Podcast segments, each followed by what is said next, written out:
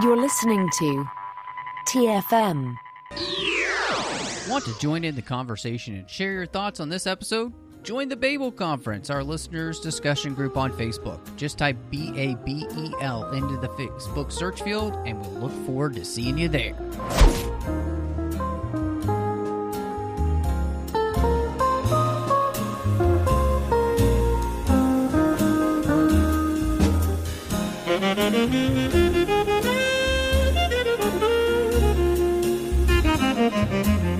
Well, hello and welcome to TFM's local watering hole. And I gotta say, this watering hole looks a little bit different. It's it's a there's a lot more glow to it, and uh, everything seems to be more of an in a, in a wire frame. Uh, and uh, I mean, it's still somewhat 3D, but I don't know. I I'm I'm so glad though that, that I have a new voice here to help me figure this out. And thankfully, he fights for the users none other than Zachary Fruhling. How are you, Zach? Good. Greetings programs. I do fight for the users. When I when I was a kid, uh, greetings programs was like the universal geek greeting. So I haven't said it in so many years, but greetings programs. nice to be here. Thanks funny. for having me here, man. So so you knew that somebody was a geek if they said uh, you know, greetings programs and or I'm sure uh left you with live long and prosper, you know. Uh, so or may the force be with you. There were so many great geek phrases Or to let end of line. Yeah. as the case may yes, be. Yes, yes, to let you know uh, that uh, you were part of the club. Um, and so, well, I'm so excited to have you here as a part of the 602 Club, and I can't wait to to be able to dive into something that we've never covered here before, which is the original Tron, which of course led to uh, Tron Legacy, which, as I've mentioned before here many times, deserves uh, a sequel and has never got one. I do not know why. Um, and of course, they have the new Light Cycle ride at uh, Disney World uh, these days, which I've heard is incredible and would really love to get a chance to to be able to actually ride one day. Uh, but we're going to be diving into to the film, and I'm so excited to talk about it with you, Zach. But before we do all that, just a quick reminder to everyone. Of course, you know you can find us wherever you get your podcasts, and we would appreciate it uh, if you did subscribe wherever you're listening, and that way you'll get the show as soon as it drops. Of course, you can also uh, give us star ratings and reviews on like Apple Podcasts or Spotify, which would help the show grow. It's it's great. It's a digital word of mouth makes a huge difference, which is a great place for you to follow us on things like Twitter or Instagram. We've got the 602 Club on Twitter. We've got the 602 Club TFM on Instagram. Of course on Facebook with the entire network over at facebook.com slash Trek FM. You can also find us online at Trek FM. And one of the most important things that you can do, in all honesty, is to make sure that the network keeps coming to you each and every week. And the best place to do that is over at Patreon at patreon.com slash Trek FM by supporting us and, and making sure that we can keep all of this content coming to you. We can't do that alone. And uh, it does cost quite a bit to do this. So we would love it if you would go over there and support us in that way. So, Zach, you mentioned, uh, and I think this is a great way to start, uh, that this was code, you know, for no pun intended, but this was code for for geeks to be able to greet uh, one another. And so, what was your first introduction to the world of Tron? Yeah, you know, before I dive in, I, I want to thank you for having me here. It's been a couple of years since I've podcasted. Um, so that's my first time behind the microphone in a couple of years, but it's like riding a bike or like riding a light cycle. So um, I'm sure I'll uh, dive right back in. Uh, I, it's easy to forget those are, we're old, you know, man. we're not part of the It's young true. generation. We're, we're old now. We're middle aged. We're old enough to remember the 1980s, right? This is these are like firsthand memories for us. And this was probably uh, the geekiest movie of the 80s. I, I can't imagine a geekier movie than the 80s. This is about as abstract and impenetrable and geeky as it comes. Um, my first memory of watching Tron, um, I, I can't speak to whether it's actually my first time watching. I know I didn't see it in the theaters. What I what I think happened is that when I was a little kid, I remember we had one of those set top cable boxes, and we had the Disney Channel. And I was desperately annoyed that my, my parents got rid of the uh, of the cable box at some point, and I wanted the Disney Channel back so bad, and it's because I wanted to watch Tron on the Disney Channel, and it was one of those like you know wood grain set top boxes Oh, yes. with red LED, Oh, yes, red LED uh, those. numbers on the front. Yeah, Absolutely.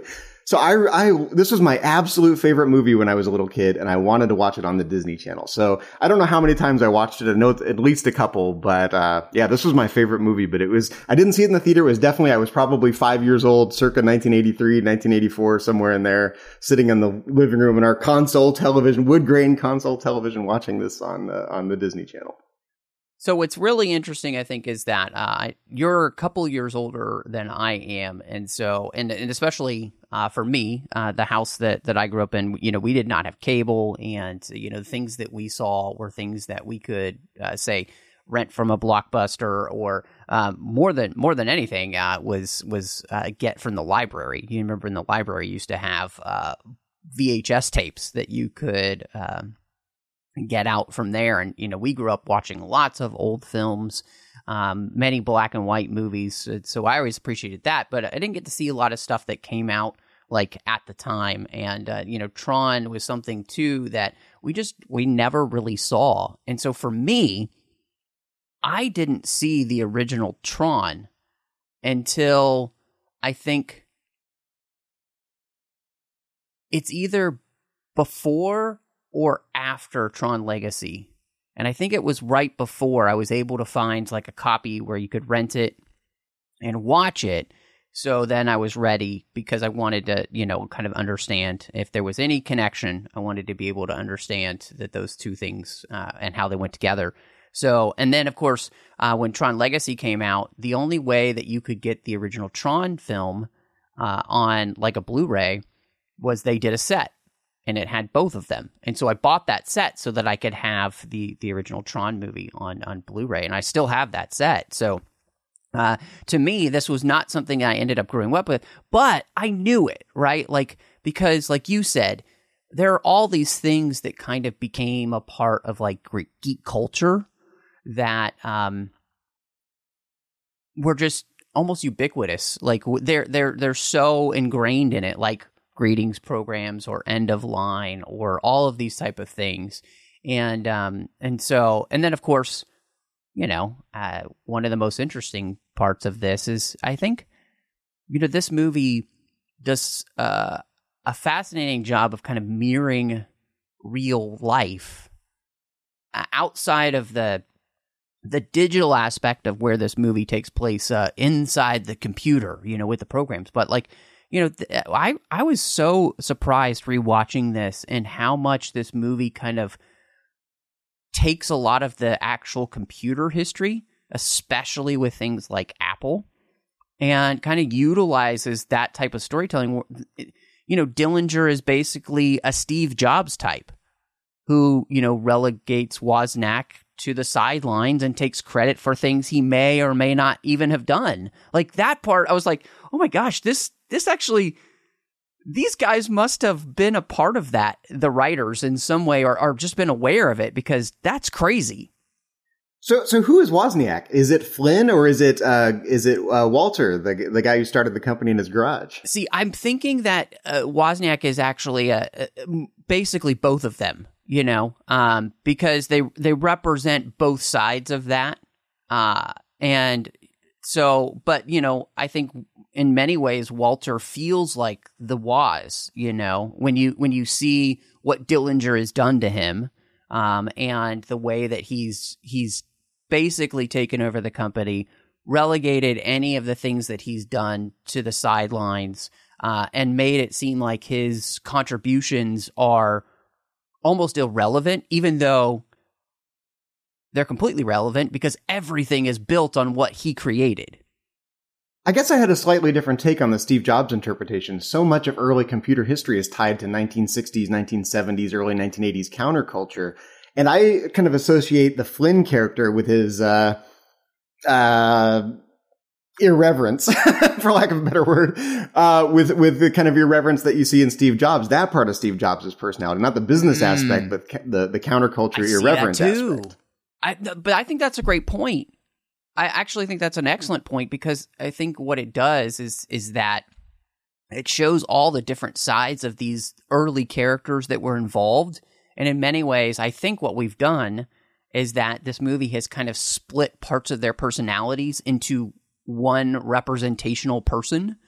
Uh, so that and put them back together again, like taking the personality Yes. aspects, separated them, Yes. put them back together, and given you uh, mishmashes of these personality traits that, that aren't exactly like the original, but are reminiscent of it. Yes. No, I think you're 100% correct in that. So, and what I think it does is then it allows you to behave to be able to have characters who are in some ways kind of more black and white in their representation of like what they represent for the film and the messages of the film, you know, um, because obviously, you know, anybody who who's studied, uh, you know, Apple computing or, or Steve Jobs himself, if you read Walter Isaacson's uh, biography of him, um, I have. yeah, yeah, he's he's a very complicated guy, right? And um, so I think by doing this, by kind of splitting the personalities, it allows you to have Flynn basically be the hero, right? And it allows somebody like Dillinger to just be the villain. And Well, uh, it's, an it's an archetype. You get you know what you get are archetypes, eh, but but a new kind of archetype because these archetypes weren't the kind of archetypes that you get in classic literature. To some extent, they are. You still have a hero character, but these are the new heroes of the late twentieth century, right? Yeah, e- exactly. Um, and I, I think that you know that that really kind of goes to something that I think we'll probably dive into much more a little bit later. But I mean, it really goes to the way in which Flynn talks about himself, which is, um, I'm just a guy making it up as I go along, you know, and and and so and and that's what all of these inventors are, right? They're they're just they got an idea and then they put it together and see what happens, right? It, it's not They're creating for its own sake, and you know, any real creative creates Yeah. because they love it. exactly. There's and there's no you know master plan to it, right? You know there There's no Wait- master control. Exactly. uh, well, and, and and in that way too, like you know, I think it shows you know these guys are human. They're not in any way, shape, or form gods, right? You, you, you know, um, and and that human creation is is a totally different type of creation, right? Because we don't have in any kind of way like a master plan. Um, so no, I, I think that was was really interesting. So another part where this really mirrored real life though is that you know i was i was really kind of fascinated in the way in which you know the master control program which started off as just a, a master chess program uh, and turns itself into something else uh, I, I think one of the, the brilliances of this film is is the way in which it, it was able to predict the fact that the things that we created in the computer, whereas they may never become Skynet, they can still become too smart for their own good and be begin to enslave us in different ways. Uh, you know, I, I specifically think of like social media algorithms. You know, I mean, there's whole studies, there's whole documentaries based on the idea of the way that these social media algorithms have become so smart that they can figure out exactly what it is that you want to see and then they just feed you that over and over again until you become stuck in a loop that you can't get out of. You you, you basically enslave people to that and you can begin to rewrite the way somebody thinks because they only see one point of view. Uh, and so the, the that idea i think is so fascinating that they were able to tap into I think one of the things that fascinates me about Tron, again, because I, I lived through it, and so did you to some extent. I'm a little older than you, but so much of this movie is tied to the how to put it the the culture of the 70s and 80s. You know, there's the there's the military military industrial complex going on, and people are a bit afraid of that. We've got any new leap in technology. People are gonna, there's gonna be some technophobia associated with it. I mean, hell, people, people thought the telegraph was gonna be the end of the world in the mid 1800s, right? Every time there's a leap in technology, it's mystical and it's magical and it's empowering, but there's also this latent fear that goes along with it. And this movie seems to tap in that, com- tap into that. Computers are, are magical. They're mystical. There's this religious element to it inside the film, but there's also this latent technophobia. How can it be misused? Computers are going to start thinking and people are going to stop um, or it can be used to control people. Uh, it, you know, it's, it, we old people, you know, we sound so old already, but like, we just want to go back in our garages and, you know, be a chess program again. but there, there's a new, there's an, there's a technophobia that goes along with every leap in technology. And it's so easy to forget, you know, we, we live in the internet era. We've, you know, we've got 50 years of this history now to us and before that even. But, you know, their computers in the late 70s and early 80s were just a few years out of mainframe computers that were big and homogenous or uh, hegemonic and scary. And they were things that big bad businesses had and big bad governments had. And this this movie just taps right into the fear associated with computers as well. And it's it's so hard for us to remember that uh, in this day and age that computers were a bit scary back then. No, I think that's a it's a great point to bring up, and uh, you know, I think one of the things that is is so interesting is again, there's so much of this that those fears, those thoughts, you know, I mean, all of those things about whether it's technophobia or um, the idea of like a, a military industrial complex, the idea of like you, you would written out some th- some things like the arcade culture, corporate culture, counterculture, digital utopianism. All you can't understand this movie without right. understanding those things, I think. Yeah. But all of those things still exist today in some sense, right? Like there are still people who think that that that technology is going to be the savior of us. There are still people who think technology is going to be the death of us. You know, um, there are still people who um, are afraid of the military industrial complex. Which you know, I mean, all these things we could we could have entire podcasts about. I want to ask you about that. Do you, do you actually think that there are what I would call uh, digital or technological utopians in this day and age? Do you are there people that think technology will be our savior? That sounds like such a uh, an, yeah. a, a, late seventies kind of idea that is uh, a bit passe now. We we we have the dark underbelly of technology now with social media. Do you think anyone mm-hmm. actually really believes that anymore? I think that they do to a certain extent because other than governments trying to or companies yeah, trying yeah. to sell you something. Yeah, yeah. I, I I do think that that there are still people that are very much holding to the idea that technology can can save us. Um, and and yet I mean, we're Star Trek fans. That's that's, oh, that's true. you know, Star Trek. Universe. Well, and I but I think what's interesting is about is that Star Trek shows that technology is still being used with a purpose. With um, you know that tech, it's not the technology itself that saves us; it's what we do with the technology. You know, and I think Star Trek is still so much about the idea that technology is a tool and it's how you use it that makes it either good or quote unquote evil or you know helps or hurts right and so um but I, I think the, the thing that surprises me about the way in which kind of the early computer history uh, still I think affects us today is I think that the, the, one of the fears in this film was that computers would do the thinking and humans would stop thinking. And in some ways, I think that it's 100% true that that has begun to happen because, you know, we always say that the, the computers are freeing up our brains to be able to do other things. But honestly, our brains aren't actually doing anything important, right? Um, our, our brains are just like spending more time doing things that are completely meaningless. Um, and yet I can't even remember my wife's phone number because I've never had to. but I can remember. there's another movie I really like called uh, Before Sunrise, and I think it, in, there's a in that movie there's yes. a, a, quote where someone says, uh, "You know, how we don't catch anyone saying, uh, you know, with the time I freed up with my word processor or my computer, I'm going to go into a Zen monastery and hang out like like Flynn might have done." right? Yeah, exactly.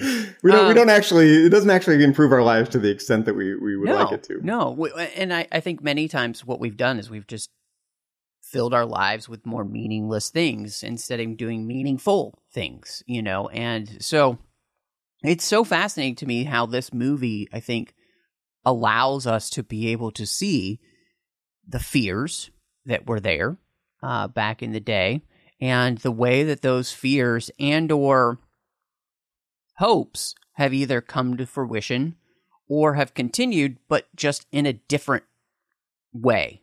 And so, um, and, and, and being able to look back at this movie, which is, is interesting because I think it becomes just a time capsule for us. Um, it allows us to be able to inspect that. And that's, I think, one of the things I appreciate about this film so much is that you know they always the, the, famous saying is that those that are you know fail to learn from history are doomed to repeat it and so i think that this movie allows us to be able to look back at a point in history and see okay have we learned some of the lessons of our our you know our history? Are we repeating them? Are we falling into them again? Or are we just dealing with the same things? And so uh, I, I really appreciate that. You know it almost seems to be like it's on a 20 year cycle like uh, i don't know in the in the 50s and 60s it was television. Oh my god these kids are just going to be watching television. They're going to stop thinking right? And then in the 70s oh personal computers. It's going to be the end of civilization. We know it. Computers are going to start thinking and people are going to stop. And in the 1990s it was the internet right? The internet's new. Oh my god you know it's uh, people are going to stop thinking they're just going to look stuff up on the internet. Now it's artificial intelligence, which is oddly enough circles back to the theme of this movie, which is whether computers can be sentient and, and think or not. Uh, but now it's artificial intelligence. Oh my God, art- artificial intelligence is going to be doing all the writing and doing all the thinking and all the problem solving, and the people are going to stop. But it, it's funny. It's like every 20 years there's a new leap that causes the same basic line of reasoning. Well, and and I think what's interesting is that this movie kind of helps us see the ways in which um, I, I think too that that technology and those fears that there actually have been some deleterious effects to it. You know, I mean, by us having personal computing devices in our pocket all the time now, one, I don't think that we are as smart as we used to be. Uh, because we're always reliant on something to just tell us the answer instead of being able to remember the answer that we read somewhere in a book. Um, we're too readily a book. What's that? Yeah. Well, we're two. Sound we're like a 20th century person. I, am so weird. I know, like so last century.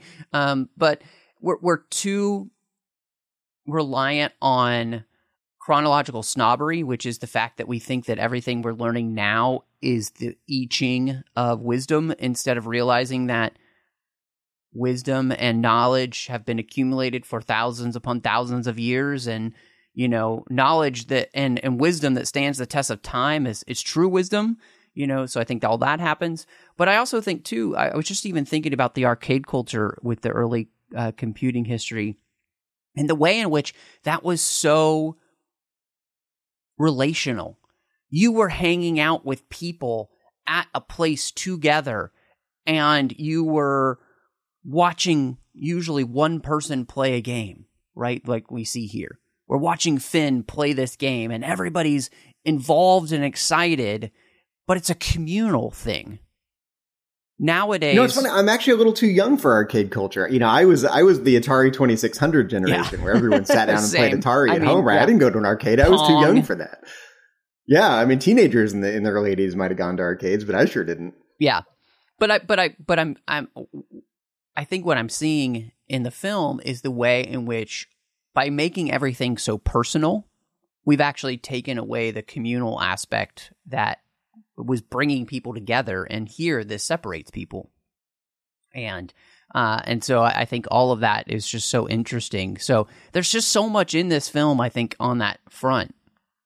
It's interesting you say that. I'm, I'm not sure how much of a connection this really is, but it, it occurred to me as I was rewatching the film that one of the big takeaways from the movie is it's almost like the whole movie for me is like this democratic argument against the centralization of power, whether it's government power, corporate power, technological power. The MCP is uh, uh, a metaphor for a great many, uh, you know, hegemonic, uh, top-down 1984 kinds of kinds of power, right? And and this this movie is basically saying we need to distribute the power. it's it's a very democratic. It's almost like it's it's again put yourself back in 20th century Cold War mindset, right? Where where it's it's democracy and the and the, the the distribution of power versus the versus fascism and maybe communism and the centralization of power. And so we what we want here are individuals who get together and be creative, and you know they they create things. They use use the technology for for some for some good in some creative way. But there's always this this uh, tendency to centralize power, and, and, and, Tron seems to be squarely in line with this. Uh, uh, uh, democracy versus communism or democracy versus fascism kind of mindset that you get in the in the late 20th century. Again, pre yeah. you know uh, while, while the Cold War was still going on. Of course, well, sorry, we have to remember yes. there was actually a Cold War at one some point. Yes. No, I, I think that's an excellent point because I think what's fascinating is is the way in which now that's completely it flipped itself we live in a society that has become one where it's all about the centralization of what the the mob thinks. And so whatever it That's is, that, we're in the middle of a populist yeah, movement. Exactly. Yeah. Mm-hmm. Um, and, and, and which is a, is a complete antithesis to this film, which is about that idea. Like you just so eloquently put, we're decentralizing the power. It is about people being able to come up with unique ideas and thoughts and, and then bring others together to create something uh, that um, might help us out, right? And so I, I do I, I love that you you bring that in because that is really the fear here is because you have Dillinger accessing all of this information through the MCP, which is allowing it to grow and then begin to take over things that it shouldn't take over, things where there should be borders between programs. There should be borders between you know uh, ideas. There should you know all these type of things. And so um, and that we do need to have this decentralized sense of any kind of power. Otherwise you know we we do just we come under like a tyrant uh, and there are these great threads in the movie that that that don't get much. Uh, they don't get much screen time, but they're really important. Like the MCP wants to get into the Pentagon, wants to get into the Kremlin. It's growing and growing and growing, and it, it has it has big ambitions yes. of its own. yes. Well, and I I love. I mean, again, I think that there there is this uh, idea of forced centralization, like that we would bring everyone everything together and then everybody would be forced to follow it right? Um and and and so in many ways this movie also deals with so much of those religious ideas of do we have free will or is it all completely predestined and nobody actually has free will whatsoever? Or can those two things work together right uh, and so what we see here in in the film too, along with that message, is the fact that the MCP is trying to force all programs to be under itself and do one thing and do its thing, whereas the users are these demigod like beings who have created them, but they are meant to be able to be their best version of that program instead of being forced to be something that the MCP wants it to be. You know, like the users have created actuarial programs, right? To be the best actuarial program it can be, not to be subservient to something else to be what it wants them to be. It's almost like there's some sort of like uh, I don't know how to put this, some sort of like Jungian authenticity to it. Like each program just needs to be its truest self and achieve its own its own potential. well, exactly, which I, I think leads me to the fact that there the, these this this these religious programs like the the religious component to the movie I think is is pretty astounding um, because you think about this idea of you know the MCP was originally created by a user and then the MCP rebels and it works to undermine the user and usurp control away from the users. Are these like fallen angels and Christian and basically like I mean, this is, I mean this is like paradise lost. Exactly. There is so think, much right? Christian like uh, uh, illusion in this film. Um, you get the programs who are forced to join the MCP or they're destroyed. Uh, you know the the the MCP then uses the idea of propaganda to tell programs that the users don't exist And so that programs then that believe that users exist become fanatics and outcasts. Um, and you have programs begin to lose their faith that users even exist. And then a user becomes one of them and sacrifices himself to redeem a broken system.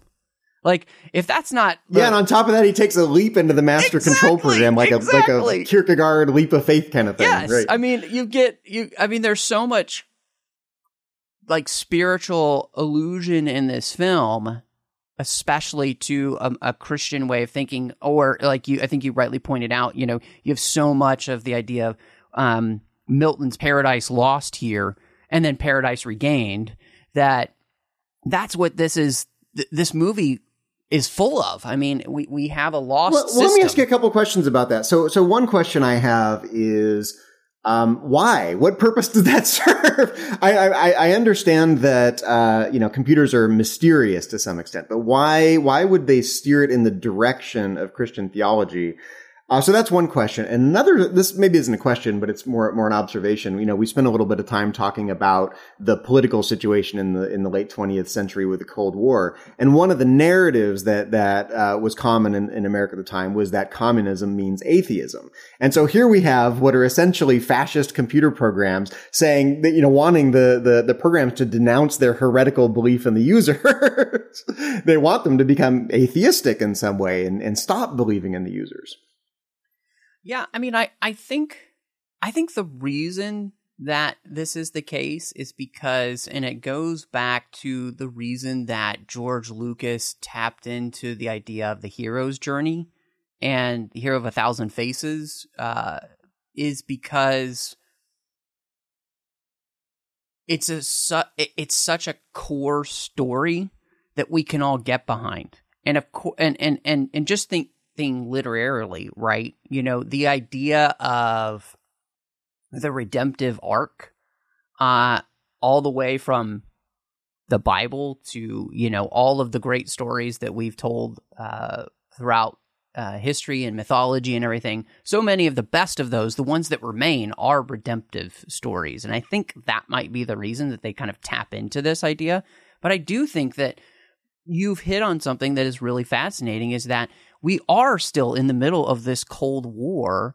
And this movie is, in some ways, a metaphor for a lot of the experiences where there is this fear of not only um, might this overlording government take over that can then force us to tell us what to believe, to uh, deny things that we do want to believe, um, and uh, I think there's a real fear there. And so I think this movie is just kind of like tapping into that and the fear that could technology run amok be the thing that leads to our downfall and subserviates us all under a system that we don't want to be in, you know, that we don't choose. And so, um, yeah, I, I, I, I, obviously I can't. I'm. I'm. Not, I don't get to unfortunately get into the, the the minds of the creators of the film, but I, I that it seems like though, that because be... the culture has changed to some extent. I mean, we're not. I mean, the the number of people that are religious has dwindled. Them that the numbers behind that are, are completely clear. So that you know more and more that narrative does not, I think, resonate with the average person to to a lot of us, but to not to everyone. Um, the political uh, uh, climate has changed completely, so I'm curious to what extent the, the political message of the movie uh, resonates. It also just strikes me it's an extremely American movie. the perspective is, is is completely American in this movie. You know, I'm, I'm curious. I, I, would be it would be fascinating to to take someone who was raised in the in the Soviet Union in the 80s and see what they think of, of this movie, for example. But while while we're talking about religion, one thing that occurred to me. Um, I, again, I'm I'm old enough to remember some of this. You're you're probably um, old enough to remember some of it too. But I remember, uh, you know, I was raised uh, religious. I'm not. I don't consider myself religious anymore. But I was raised religious in a in a uh, you know conservative evangelical Pentecostal kind of kind of religious. And I remember there with every new leap of technology, there was a kind of technophobia that went along with the technology. Like uh, I remember when in the early 80s it was like barcodes are the mark of the beast, right? that kind of thing. And then it was implants are going to be the mark of the beast. And now it's vaccines are really bad for XYZ reasons. So with every, every little leap in technology, there seems to be some religious technophobia that goes along with it. Um, I'm just curious if, if you remember any of those movements and to what extent those inform what's going on inside this movie. Yeah, I mean, I definitely remember some of those mo- movements for sure. And, uh, you know, I, I, I think all of this and, and the reason that they uh, even with the because you were talking about like and and it's very clear that there is is definitely a place where I think there's a loss of I don't know if it's spirituality, but there's a loss of people uh, being more a part of I say I would say established religion um, and or belief systems. Yeah, and, people want to be spiritual, yeah, but not religious. Exactly. They're the, they're they're they're, they're creating their own spirituality, use, right? right? Um, mm-hmm. But I would posit in that that we still see the uh, savior redemption arc in in all of our popular entertainment all the mm-hmm. time. Almost every single superhero film that comes out has that in some way, shape, or form. Um, and you and and and and just about every major popular movie has that in some way. I mean, even Top Gun Maverick from last year has that, right? Um, uh, you you could pull out like spiritual illusions from that and and see like a um, you know a savior aspect. And so, um, so I, I think that regardless of where we are spiritually as a people, in the sense of whether or not people are beholding to certain uh, religious ideas. I think that the spiritual desire is something that we can't deny, and the the most the most moving story for any human being is to hear about somebody laying down their life for another, right? Regardless of of I mean, as we record this, it's Memorial Day, right? We have an entire day to remember those who laid down their lives so that we we didn't have to. Um, and that's a that I think that's what makes this so popular. But I, I do think that throughout human history, and again, this is one of those places where I think it's so important for us to remember history. Technological advancement has led itself um, to some fears about how it will change societies. Some of those fears are founded well, and some of those fears are ridiculous, right? And time tests whether or not those fears um, were were ones that we should have had, or, or whether we can let go of them. And um, so I think, uh, again, this kind of comes down to what we were talking about this a little bit earlier with the idea of where Star Trek takes technology which is technology itself is a tool and it then becomes about how we use it, whether or not we might consider that good or bad, wrong or right, any of those type of things. And therefore barcodes, implants, vaccines, all of these type of things, computers, you know, do how how we use well, that. Tron, Tron, for all of its dystopianism, is still the triumph of the the individual over the hierarchy, yeah. right? well, and I I also think too, Tron becomes the you know we were talking about like the the message of the democratic argument, right? But Tron himself becomes the full individual, right? You know, um, the the fully realized individual. Um, that is yeah almost but some, one that is, is some sort of like but it's it's not a negative freedom it's a positive mm-hmm. freedom right? He uses his freedom to save others not to just do whatever it is that he wants right? And so i, I think that I, that's also a religious idea as well. So I, there's there's so much that's like layered in this movie we mentioned the time factor, and uh, religion is mentioned explicitly in the movie at least once when Dillinger says to Walter, "You know, I'm not going to have religious discussions with you." And this is after right. Walter says, "You know, our spirit remains in every program we write for this system, right?" And so there, there's something having to do with legacy in this movie. It's funny that, that you end up with a Tron legacy at a certain point. Yes, it's exactly. But, and I'm yeah. a creative. You're a creative. You know, I do creative work professionally. I do creative work personally. You do creative work in various ways. And you know, why do we do? Why do we create create anything? Uh, you know, uh, I think because we do impart something of ourselves into the thing we create, and some of those things are going to last long after we're gone. I don't know if people will be listening to this podcast when we're dead and gone. I'd like to think so. I'd like to think some people would read something I've written and watch something I've created, but. Um, I hope so because there's part of me in there, right? Why Right. does any writer write anything? Why does a programmer program something? Because it's it's a fundamentally a creative uh, human endeavor, and there there is this humanistic legacy element. And but it's funny. It, it, again, I'm talking this through right now in real time. But is it is it uh, you know kind of a humanistic notion of legacy, or is there kind of this spiritual component to leaving a legacy over time? And and Dillinger says this is a religious idea. Well, uh, yeah, no, I think that's a great question because I think with the religiosity of the discussion in the film, what we're what we're seeing here is a creator dealing with its creation, and um, and so again, we're we're putting it into a, a like a a more Christian context in that sense, you know. Um, and so well, Christians look around and they see they see God and God's handiwork in creation, right? And something like that is going on inside Tron. You can see evidence of the Exactly. users Exactly. in the system itself. Yes, Mhm. exactly. And I think that's what what they're kind of pulling at. And yet they're you know, Flynn puts a demarcation between him and an actual god, which is I'm I'm not somebody who is basically infallible. Uh I'm just making this up as I go. And that is the that is the I, I think that's a very um true and and very human understanding of the realization I can't put myself in the place of a deity.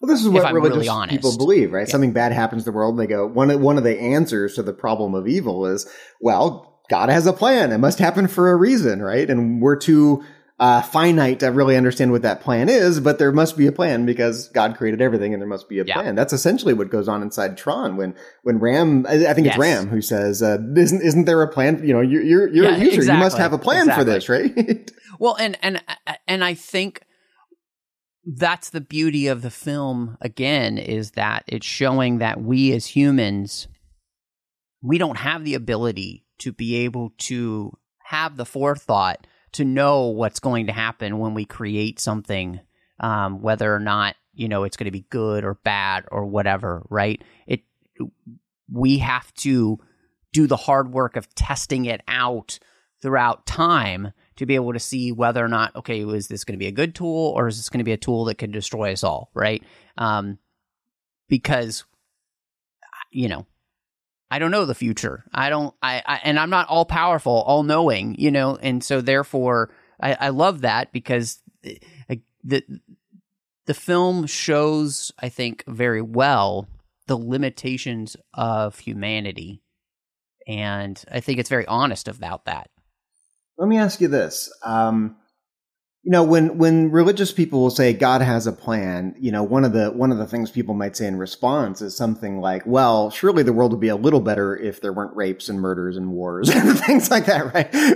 How, can that be part of a plan that's so so incredibly chaotic, right?" And um, you know, when when Flynn comes along and says, "You know, I I'm I'm not I don't have a plan. I'm just winging it. I'm making it up as I go, like anyone. I'm just like you, essentially, right?"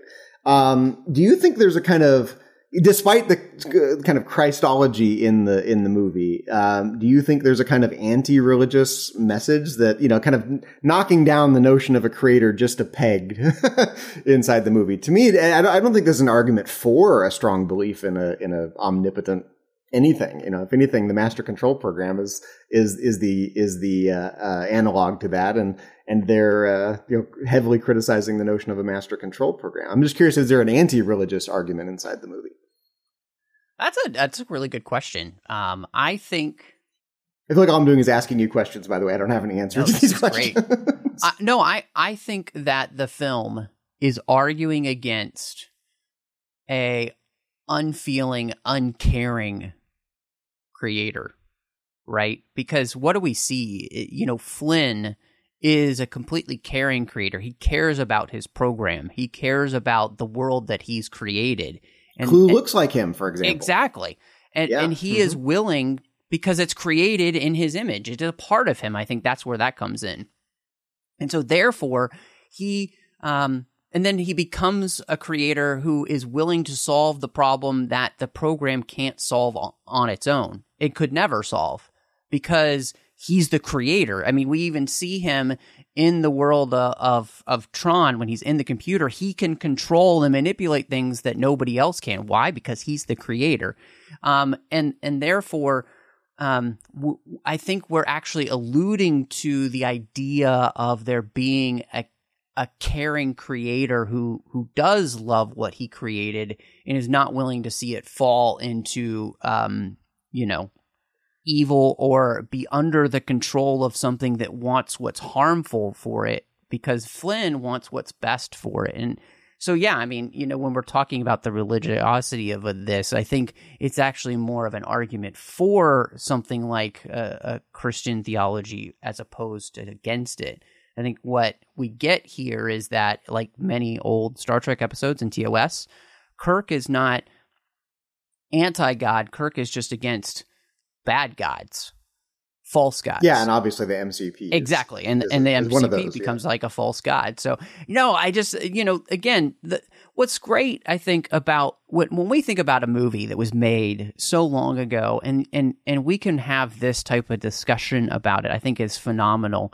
I did I did want to kind of um move us a, a little bit less philosophical and just talk a little bit about the, the cast of this film. You know, you've got really popular actors, especially in the future, like Jeff Bridges, uh, Bruce Boxleitner. You've got David Warner with the great Star Trek. Uh, You can't know, go wrong with David Yeah, Warner. you You can't go wrong can't. with David Warner. Um, those three alone uh, being in this film. What did you think about uh, the performances here with the cast and what they're able to bring to you know each of their characters?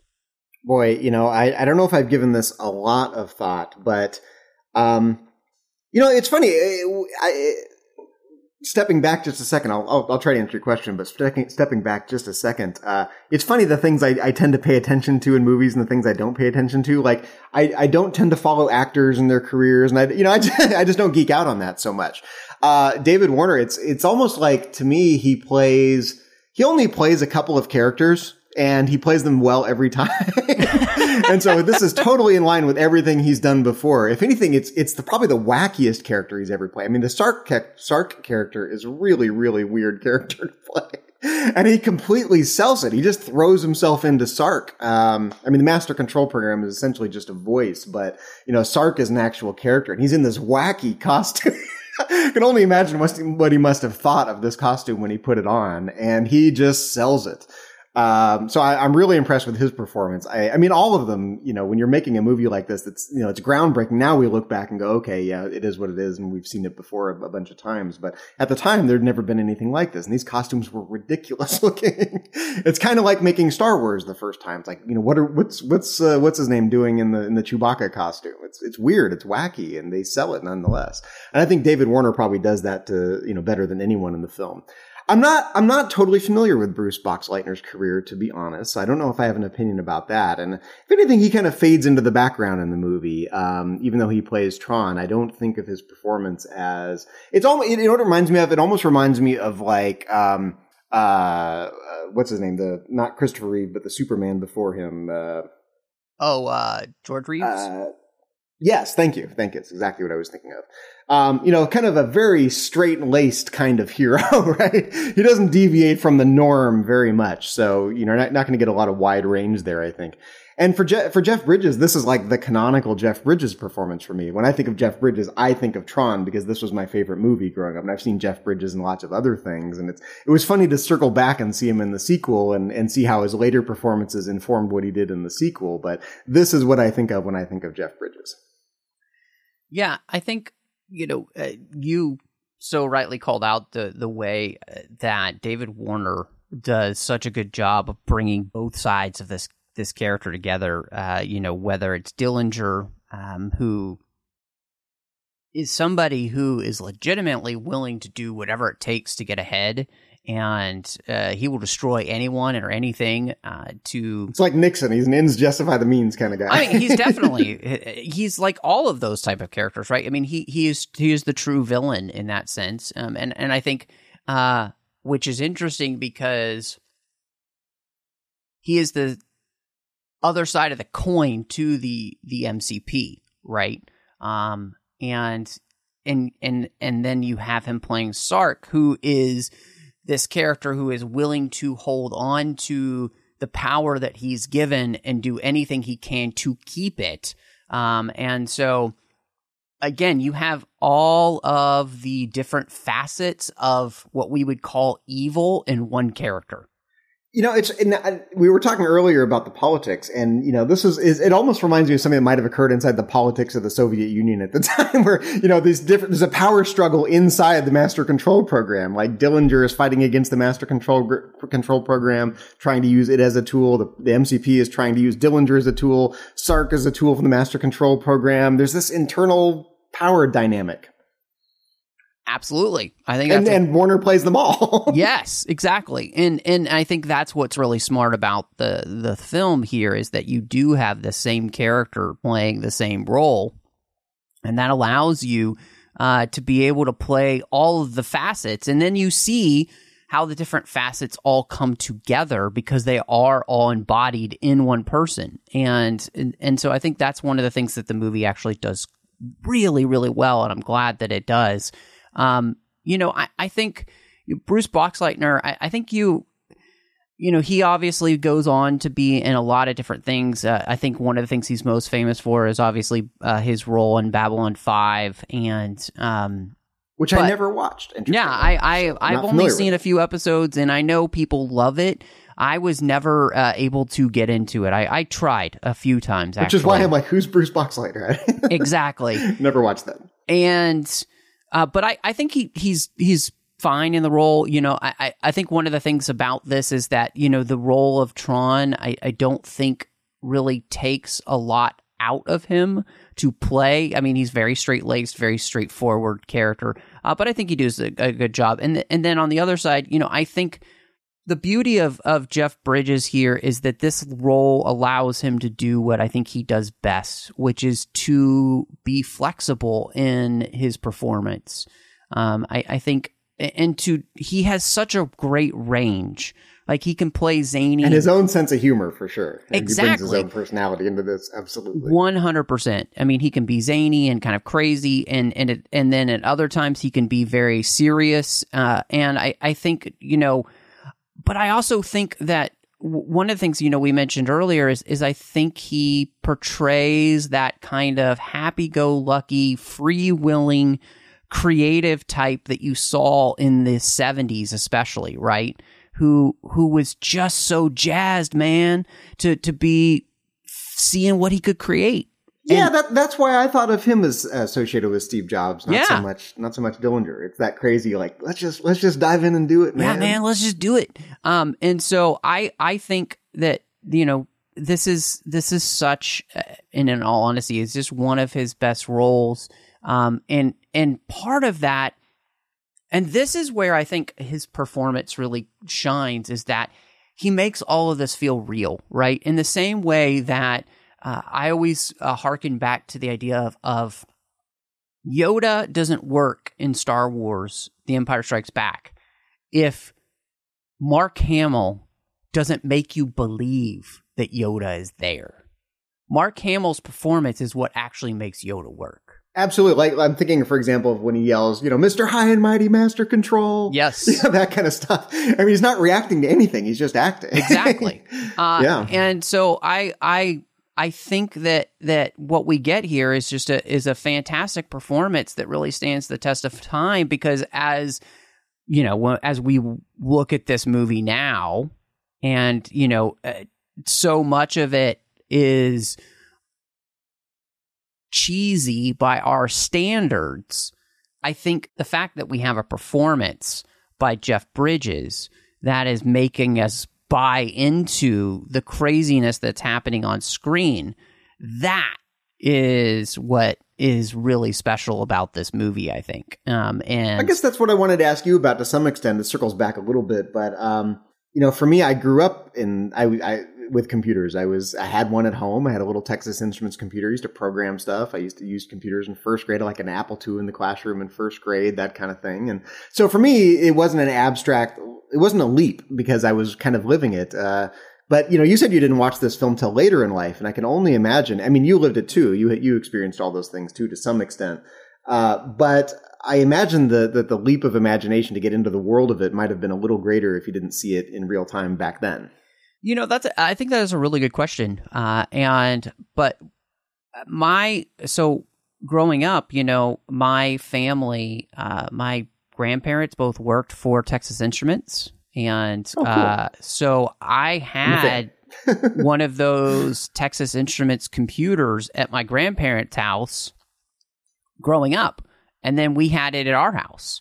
Uh, and then we had an Apple II at our house that my dad, I think, had gotten from from work. Uh, and so, you know, I I grew up around the idea of of like computers being there, you know, uh, and so that and and then of course, you know, lived through the digital revolution of us, you know, getting the the PC and then the cell phone and all of those things. So, you know, I've been through all of that. So, you know, coming into this movie uh, at this point wasn't too strange because actually these these computers were more reminiscent of the ones that I grew up with uh, Mhm. when I was a kid. You know that in in um, and we're talking early '80s. You know when I at my grandparents' house and and they're one of the few people in in in the world you know that have this type of computer. You know, I got to geek out with you about that for just So- like 30 seconds because I you had I had a Texas Instruments computer, you had a Texas Instruments computer, and one thing I'm doing right now, speaking of video games, I'm actually programming a retro uh, video game on for the for the Texas Instruments computer. Nice. That's awesome. Yeah, using an emulator. Uh, so I still geek out about these really old games, and uh, you know, it's it's funny to see these threads that they were established way early in life, to some extent because of because of this movie. You know, this movie raises questions of you know, can computers be conscious, and what do I do? I go to grad Yep. school and study philosophy, and I do philosophy of mind, and I used to program on computers, and now I still do programming to some extent, and. You know, it's it's not a huge leap to say that this movie is directly responsible for some of these long term threads in my life. Well, and and so I think too, you know, uh, the beauty of that, and and just kind of you know thinking about what we're talking about with uh, the the cast. You know, I, I think that um, the the beauty of especially um, what we get with what we get with Jeff Bridges is the way in which I think that he and his performance allow that to come to light um, and and make sense. And this it's kind of like you know the, this is this is just crazy stuff, right? The idea that we would go into a computer and and all of this, like I think I think he does such a good job of of making this work, uh, and it's because of his performance. And so You know, I the the kind of leap of imagination you had to make, like Yes. even to play old video games, like what the hell is going on in Space Invaders or Space Paranoids inside Yes. inside the universe here? What the hell is Pac Man all about? What the hell is astro- what's going on in asteroids? It's it's remarkably abstract, and yes, and for me as a little kid, those things led to a huge leap of imagination. They made me Yep. a creative thinker. And I don't think that's true of everyone, but I think for me, there's a there's a link between that abstract level of abstraction and the creativity in my life that flows from it. And the the level of abstraction in this movie is is remarkable. Like if you're not if you're if you don't geek out about computers, if you're not into such things, you might look at this movie and go, "What the hell is going on? this is impenetrable. It's not even interesting." Yes. Like Yes. I actually watched it with my my a, a good example. I watched it with my mother. Uh, I, I I was at my mom's place and I said I need to rewatch this movie, so let's put on Tron. She said, "Oh God, not Tron." like anything but Tron, please. It's it's so abstract, and she's not into computers, and she's not into video games, and I don't think she's into Jeff Bridges acting. She just couldn't get into the movie at all. This it's it's just too much of a leap for a lot of people, and I think there's of all movies I would point to, I would say the, the the the leap of imagination you have to take to make this movie make sense and, and be relatable is pretty great. Eh, I I couldn't agree with you more, and I think um, that there's something. And Jeff Bridges sells it. So if any, Yeah, you're- if you can't make the leap, Jeff Bridges is going to get you there. and I I think that that's something that um you know it, it's one of those things where I, I think that that might be a thing of why the movie you know, uh, became a cult classic, and and it was something that a certain type of people gravitated towards.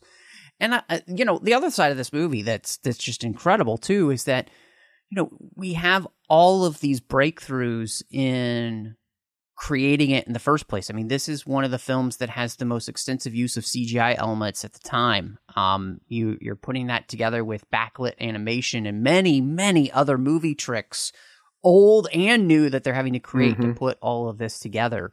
Um, you know, uh, one of the things that is so cool here. I mean, you literally have the first instance of what we would consider like the Star Trek desk. You know, yes, I'm so glad you mentioned that. I want to talk about that. you know um so i, I think uh this is the pool table in engineering. exactly exactly and then there are so many breakthroughs in this film when it comes to them making it you know i you put on the outline i think it's it's so important like the film industry considered it cheating that they were using cgi instead of that considering being a tool that you would use to create which goes to the whole discussion we've had about you know technological fears Well, it didn't fit into any existing category, right? Exactly. It wasn't a live action movie. It wasn't a cartoon, but there's a lot of animation in it. So what is Yep. this movie, right? And I, I just find it fascinating that it was disqualified from even being considered for an Oscar for its visual effects because they thought it was cheating, you know, using CGI. That's not how you make movies. That's how you make cartoons to some extent. So there's this film industry elitism that goes, that we don't have now. Now we think every innovation in making a movie is amazing. The industry is totally on board, right? But it was not at the time. And this movie paved the way for all these later innovations. You would not have Jurassic Park. You wouldn't have Avatar. You wouldn't have these movies Yep. without Tron, you know, being the first movie to come along and say, CGI is in a movie. Yeah, we're not being considered for an Oscar, but deal with it. this is how we're making movies now.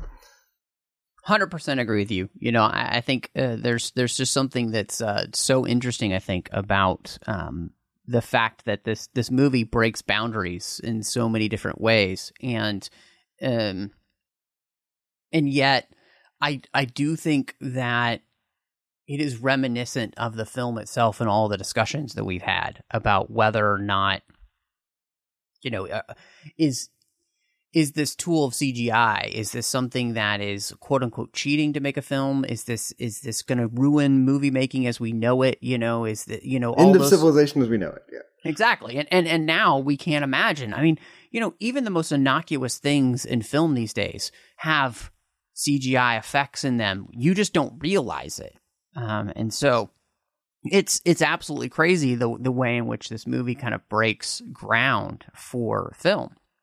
I think from an, an historical standpoint, it's really important that we have discussions about this, about movies like this, and in other industries too, because there's there's a danger of kind of revisionist history. Like you know, we look back at film history, and what do we point to when we think of CGI? Oh, Avatar was groundbreaking. Jurassic Park was groundbreaking.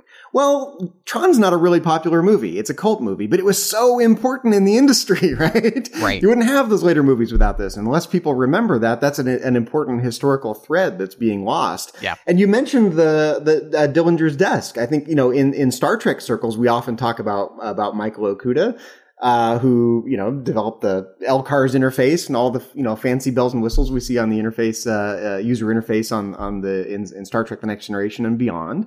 But here we have an, another interesting historical antecedent where we have something very LCARS like on Dillinger's desk, and so Yes. clearly Michael Okuda didn't didn't invent that notion people at Xerox did and people in this industry kind of brought it to life in, in some sort of proto form. And it's, you, you don't want to give people, you want to give people credit where credit is due, but you don't want to give them too much credit because those people had their inspiration as well. And Yes. Unless Yeah, we, unless we draw point. attention to that, that's an important piece of Mhm. history that's being lost. Yeah, no, one hundred percent, and I, I think too, you know, what it, what it does is again, uh, you know, one of my favorite uh, phrases from C.S. Lewis is the idea of chronological snobbery. You know, the the idea that we we think that we because it's just been discovered or we think it's just been discovered or what we know now is is the pinnacle of of understanding you know There's always the danger of thinking that history culminates in us. Exactly. At That's exactly what he's talking about. You know, so um, which is is something too that we get here with I think the music to fit the film. You know, we have a uh, electronic musician Wendy Carlos who who does the electronic part of the score here. She had worked on things like Clockwork Orange and The Shining. And uh, then Disney is worried that she's not going to be able to uh, finish the score. And so uh, they have um, the London Phil- Philharmonic Orchestra come in, was hired to uh, kind of complete her score on time because they need it. So you get this mixture between a more classical score uh, and sound, you know, very reminiscent in many ways of like a Star Wars type of, of soundtrack at this point. But then you have this crazy electronic score, which seems to fit so well with the computer world we're in. Um, and uh, so I just wanted to ask you how you felt like that worked for the movie because I think it's actually a big part of the film is is this the audio sounds that we get, especially when it comes to the music. Well, until you pointed it out, I almost didn't realize the dichotomy between the digital music and the orchestral music. It's something I, I want to rewatch it now and pay better attention to that. But again, for me, my perspective on this is as I'm a little kid when I watched this the first time, right? So what does something as abstract as being inside a computer sound like? Well, better sound like being in a computer, right? Yeah. better sound electronic. what else is it going to sound like, right? I think what I, one thing I appreciate, I appreciate all of the, this isn't the music so much, but I appreciate in the, in the, the sound effects of the film, all the little, uh, computer game beeps and boops and all the little, you know, just little nods that you're actually inside a computer system. It's like being yes. literally being inside of a video game and, and the sound, this is such a, uh, sonic movie in that sense. It's it's immersive. You know, the, all of all of the sound from the digital music to the to the beeps and boops make you think you're inside of a inside of a video game, which is where we all wanted to be when we were in 1982. so um, yeah, I think it works. Um, I don't know what else you could have done. Uh, I have no no criticisms of it for sure. Just uh, well, I, I, didn't notice the, the, the, dichotomy between the, the digital music and the orchestral music though. And so when when does the orchestral music? Now I'm trying to think now. I mean, I've watched this movie countless of times. When do you hear this orchestral music the most? What is yeah? The most I think that the, the uh, uh, you have the digital music um, interspersed with the the the classic uh, sounds that you get in in the in the in the movie. So. Like you you'll hear the digital score especially when they're they're on the solar sailer and it's playing oh, yeah. mm-hmm. very heavily there uh, you'll also hear uh, that uh, the digital music and, and I think your first really introduction to uh, the what's happening um, with getting into the Tron world and everything.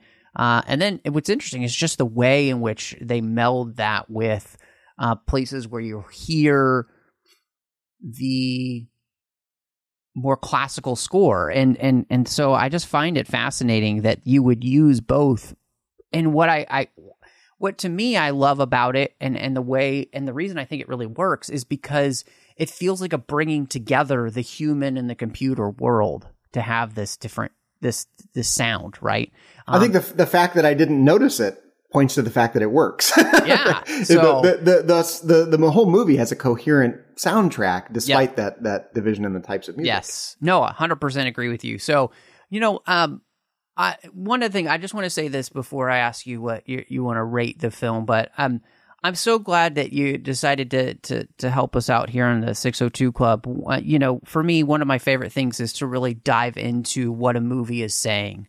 And um, I think, you know, this discussion that we've had here is so much about more than just the ways in which, you know, the movie entertains us or anything, because every movie is saying something. And, and trying to unpack what a film is saying is so important because it has an impact then on the way that we think.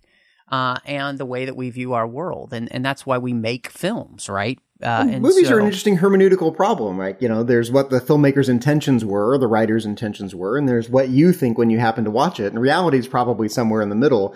If anything, I probably give myself license to say, here's what I think about the movie, and here's my interpretation, and filmmakers' intentions be damned. but you know, I'm I'm I'm wildly hermeneutic when I when I watch movies. Well, and and and I I think that that's just something that um I think it makes this so much fun. You know, it, it is one of the things that, like you said, you know, you you get the opportunity. Okay, what do I think about the film? What do I think the film is saying? Putting all of those things together and and putting it in a blender is what makes this enjoyable. Uh, and so, um, I, I hope everybody's just enjoyed our discussion. I, I can't wait to, you know, we've got some great classic films that we're actually going to be talking about uh, together coming up. Uh, I think our next film together is uh, the original Planet of the Apes, which, you know, if we had an interesting religious discussion here, I think we're going to have a very interesting one there. But with Tron, what would you rate Tron, Zach? You know, it's it's one of my favorite movies. I, I it does not hold up particularly well. It's very dated. Um, I would say one criticism that I have of the movie and rewatching it, I think that it needs to be tightened a bit. I think it drags on in the middle of the film a lot. I would have taken an editing razor to this to this movie to some extent. That's my only real criticism. It doesn't hold up particularly well in some places, and it needs to be tightened up a bit. The middle of the movie, even for me, is is a bit tedious. Um, but it's one of my favorite movies. I can't, I can't, there's no other criticisms of it. It's definitely a creature of its time. And if you watch it with that in mind, it's an amazing film, uh, especially if you're uh, interested in computers at all. So I would have to give this for those reasons, four and a half out of five games of space paranoids. That's fantastic. I love that you pointed out, um, that one of the criticisms, uh, here of the film. I, I, uh, as rewatching it, when I was rewatching it, I was right there with you that there were places where I felt like, okay, this scene is just dragging on too much, so we could just tighten this up. The move, the whole movie could be tightened in that way. Um, but I still think that this is a phenomenal film because of all the discussions we were able to have. Because of the way that I still think, even though it looks dated and everything, I still find it to be immensely enjoyable which is crazy because this movie, like you said, is so out there. It's so kind of ethereal. It's so kind of, uh, it's hard to pinpoint like what this movie is because it doesn't really fit into any categories and that that's why I, I, hesitate to say that the the slowness of the middle of the movie is actually even mm-hmm. a criticism. A you, point, you yeah. have to remember the whole movie takes place in the space of like three seconds, right? Yes. you know, yeah. he's beamed into the computer. Yep. All this movie happens, and then he's beamed out of the yep. computer. And uh, the the slowness drives home the ethereal quality of it, and the fact the the dichotomy between time and the real world, and all this time that's spent inside the system. Absolutely. So, f- because of that, though, I'm going to give this four out of five uh, digital bits because I think that this movie is still so worth seeing and uh, is as yes, actually yes, yes, yes, yes, yes, yes, yes, yes. uh, it's still well done. Speaking um, of bits, and uh, so I'm I'm so excited uh, to to be able to continue to talk movies with you coming up. But uh, Zach, you know, if people wanted to catch up with you, uh, see what else you've got going on, you know, where are the best places for people to catch up with you? Yeah, there's really only two best places. I'm on Twitter. I've been there for a long time. Uh, it's just my name, Zachary Fruhling, uh, Z-A-C-H-A-R-Y, F-R-U-H-L-I-N-G. Also, I have a blog where I write about philosophy and uh, about film to some extent. I've got a, quite a few blog posts on philosophy and film. It's just zacharyfruhling.com. You can track me down there as well. And, uh, of course, uh, you can find me uh, all over social media. The best places uh, to do that are Twitter, Instagram, Letterboxd, and Vero. Those are the places I'm most active. Uh, and of course, that's under the name. It's all the same, Matt Rushing 02. We got to get Zach to join uh, Letterboxd now so that you can start logging all your films uh, and people can follow you there and see what you're watching and, and what your ratings are. Um, you can also find me outside the 602 Club doing a bunch of stuff here on the network. I've got uh, literary treks, books in the comics of Star Trek, Warp 5 about Star Trek Enterprise, the Orb about Star Trek Deep Space Nine, The Artificial Tango about Star Trek Picard, and of course, as we're recording this, Strange New Worlds is about to return, so you will get more Saddle Up coming at you. So check all of that out, and then you can find me over in the Nerd Party Network. Uh, I've got a completed show with Drea Kaufman as we talk through every single chapter of the Harry Potter series. That's Owl Post, and then John Mills and I talk about Star Wars pretty much each and every week over on Aggressive Negotiations. Well, thank you so much for joining us, and y'all come back now. You're here.